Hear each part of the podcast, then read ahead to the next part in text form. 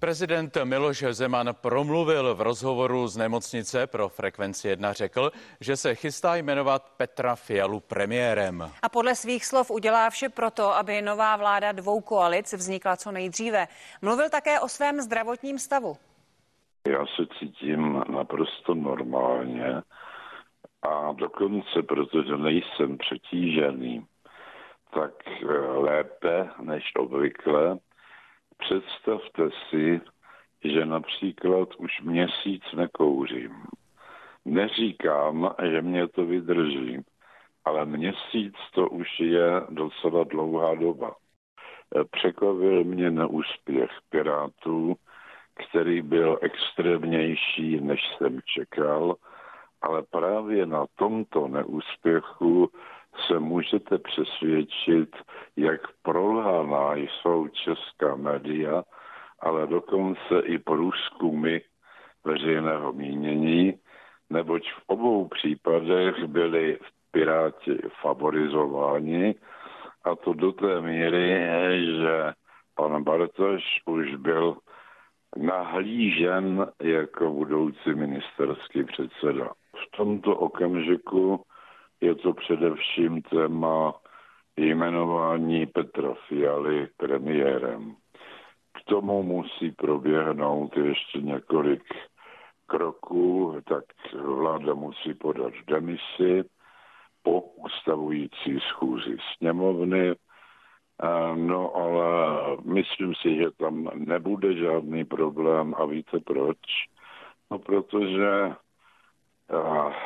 Andrej Babiš se kterým jsem před chvílí telefonicky mluvil, nemá zájem o tom stát se premiérem. Důvod je celkem prostý, že s ním nikdo nechce jednat. Pánové Fischerové a další jsou nyní hluboce zklamáni stavem, ve kterém se nacházím ale víte, ona lidská nenávist, Karel Kryl si říkal, že Česko by se uh, mělo jmenovat země závisti. Budu plnit svoje povinnosti rok a půl a poté jako šťastný penzista a odejdu do důchodu. Doufám, že mezi tím už bude hotový můj domeček, tedy bungalov, který je shodou okolností také vlánek. Přestože se zdravotní stav Miloše Zemana zlepšil a už je na standardním pokoji v ústřední vojenské nemocnici, naplno pracovat ještě nemůže. To je závěr konzília, tedy mezioborové skupiny lékařů, které si přizval prezidentův ošetřující lékař Miroslav Zavoral. Kdy prezident opustí nemocnici, lékaři zatím odhadnout nedokážou. Ještě před dvěma roky vykouřil Zeman dvě krabičky za den. Jeho zdravotní stav v poslední době mu dal ale jasnou stopku. Představte si, že například už měsíc nekouřím. I přesto, že Miloš Zeman, jak sám říká, se cítí normálně, nemůže ještě naplno vykonávat svoji práci. Tedy alespoň podle konzília, lékařské skupiny, která se dnes poprvé sešla, aby posoudila Zemanův stav a způsob jeho léčby. Prezidentův stav i nadále vyžaduje hospitalizační péči, a v tento moment mu neumožňuje věnovat se naplno pracovním povinnostem. Pro radiožurnál doktor Pavel Pavko, který je rovněž členem konzília, řekl, že Zeman trpí jaterným onemocněním, které se podle něj nedá vyléčit. Charakter i manifestace základního onemocnění jsou jistě velmi závažné. Upřesňování prognózy bude záviset na vývoji onemocnění, které je samo obtížně léčebně ovlivnitelné. Rozhodnutí konzília ale zřejmě nepřekáží Zemanovi účastnit se povolebních vyjednávání. Hlava státu nakonec dává zelenou nové vládě v čele s Petrem Fialou. Zítra se s ním spojím a budu ho informovat o tom, že zástupci obou koalice dokázali velice rychle shodnout na hlavních programových principech a že jsou připraveni co nejdříve sestavit funkční vládu. Dopoledne se Zeman telefonicky bavil i s premiérem Andrejem Babišem a v rozhovoru pro Frekvenci 1 vzpomněl také na psychiatričku Jamilu Stehlíkovou, která tvrdila, že za prezidentovými problémy stojí alkohol. Můj skutečný stav, i když jakási Jamila Stehlíková říká, že má že mám deset nemocí, tak můj skutečný stav je založen na tom, že mě nechutná jíst a že špatně trávím. Nelituju jedinou vteřinu toho, eh, že jsem to řekla a na tuto věc upozornila. Jak dlouho se bude Miloš Zeman v ústřední vojenské nemocnici ještě léčit, není jasné. Určit prognózu dalšího vývoje prezidentova onemocnění není podle konzília jednoduché. Jan Krejsa, CNN Prima News. No a v hlavních zprávách je s námi premiér Andrej Babiš. Dobrý večer, pane premiére. Vy jste s panem prezidentem, jak jsme slyšeli dnes, telefonoval. Řekněte, jak na vás působil, jakou měl náladu, co vám třeba řekl jako první, tedy kromě pozdravu. Tak dobrý večer. No původně jsem měl příslip, že ho navštívím dnes 11 hodin, ale bohužel nemocnice zakázala návštěvy, tak jsme mluvili telefonicky. Já jsem ho neviděl ani neslyšel de facto od 10. října, hned po volbách, jak jsem ho navštívil v Lánech a působil eh, o mnoho lépe, byl úplně v jiné náladě, měl úplně jiný hlas, takže poznával jsem v něm toho starého našeho pana prezidenta, který umí mluvit eh, bez papíru a skládá skvělé věty, takže měl jsem z toho velice dobrý pocit. Řekněte nám, eh, vzal prezident to, že nechcete ani zkusit vyjednávat o nové vládě jako fakt, nebo vás hmm. třeba eh, přemlouval, abyste to přece jenom zkusil? No to byla první otázka, jestli je pravda, že se dočetl v médiích, že teda pokud by mě pověřil Eh, sestavením vlády a on v minulosti říkal, že teda pověří nejsilnější klub, co teda hnutí ano je, jestli to odmítnu. Já jsem to potvrdil, protože nemá to smysl, pan eh, předseda Fiala eh, se se mnou ani nesetkal, pětí koalice nechtěla vyjednávat se mnou, takže není potřeba ztrácet čas a proto jsem mu potvrdil, že ano, že takové pověření bych odmítl. A na základě toho potom i pan prezident potvrdil v rozhovoru pro frekvenci 1, že pověří sestavení vlády pana předsedu ODS Fialu. Mm-hmm. Prozraďte nám, eh, mluvili jste třeba i o vaší další politické kariéře, nemyslím tím roli opoziční, ale vaší případnou kandidaturu na prezidenta. Mm-hmm. Ne, ne, nemluvili. Ten rozhovor byl relativně krátký. Eh, takže jsme se domluvili, že když mi nemocnice umožní eh, navštívit pana prezidenta, a původně to byl takový příslip, že když ho přeloží z jípky na normální pokoj, že budu mít tu možnost.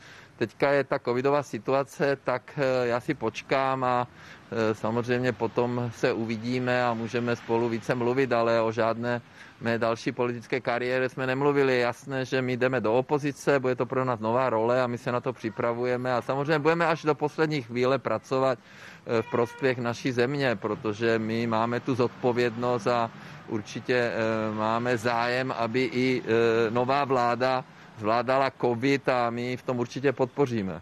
Pane premiére, děkuji za vaše slova pro hlavní zprávy. Dobrý večer. Hmm. Dobrý večer, nashledanou. A živě jsme teď ve spojení i s Markétou Pekarovou Adamovou, předsedkyní TOP 09. Dobrý večer. Paní předsedkyně, poslouchala jste prezidenta v rozhovoru, který poskytl z nemocnice a pokud ano, jak na vás působil? Příjemný večer. Tak eh, já jsem velmi ráda, že pan prezident eh, už je schopen poskytnout právě i rozhovor médiím. Myslím si, že je to pro všechny opravdu dobrá zpráva.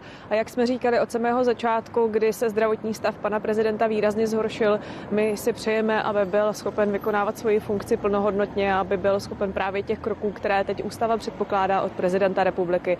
Já pevně věřím, že právě to je s příslibem, to, co jsme dnes slyšeli, příslibem toho, že tomu tak bude i nadále.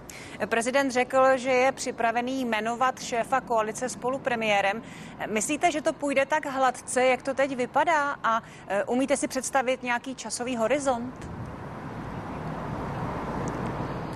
Tak já myslím, že tady ani prakticky není žádná jiná varianta na stole, není ve hře, tak jak jsme slyšeli od premiéra Babiše, tak i on sám uznává porážku ve volbách a chystá se na svoji opoziční roli. Takže tady opravdu nemůže teď vzniknout jiná vláda a koalice, která se vytváří, vládní koalice, kterou vlastně stvrdíme už v pondělí i podpisem pod koaliční smlouvu a kde orgány jednotlivých stran, včetně TOP 09, která dnes na výkonném výboru odpoledne potvrdila koaliční koaliční smlouvu a vstup do koalice, tak je ta jediná varianta, která existuje. Já samozřejmě vidím ta slova pana prezidenta jako určitý příslip, ale počkejme si také na, té, na ty činy, které budou následovat, věřím tomu, v krátkém sledu v následujících týdnech.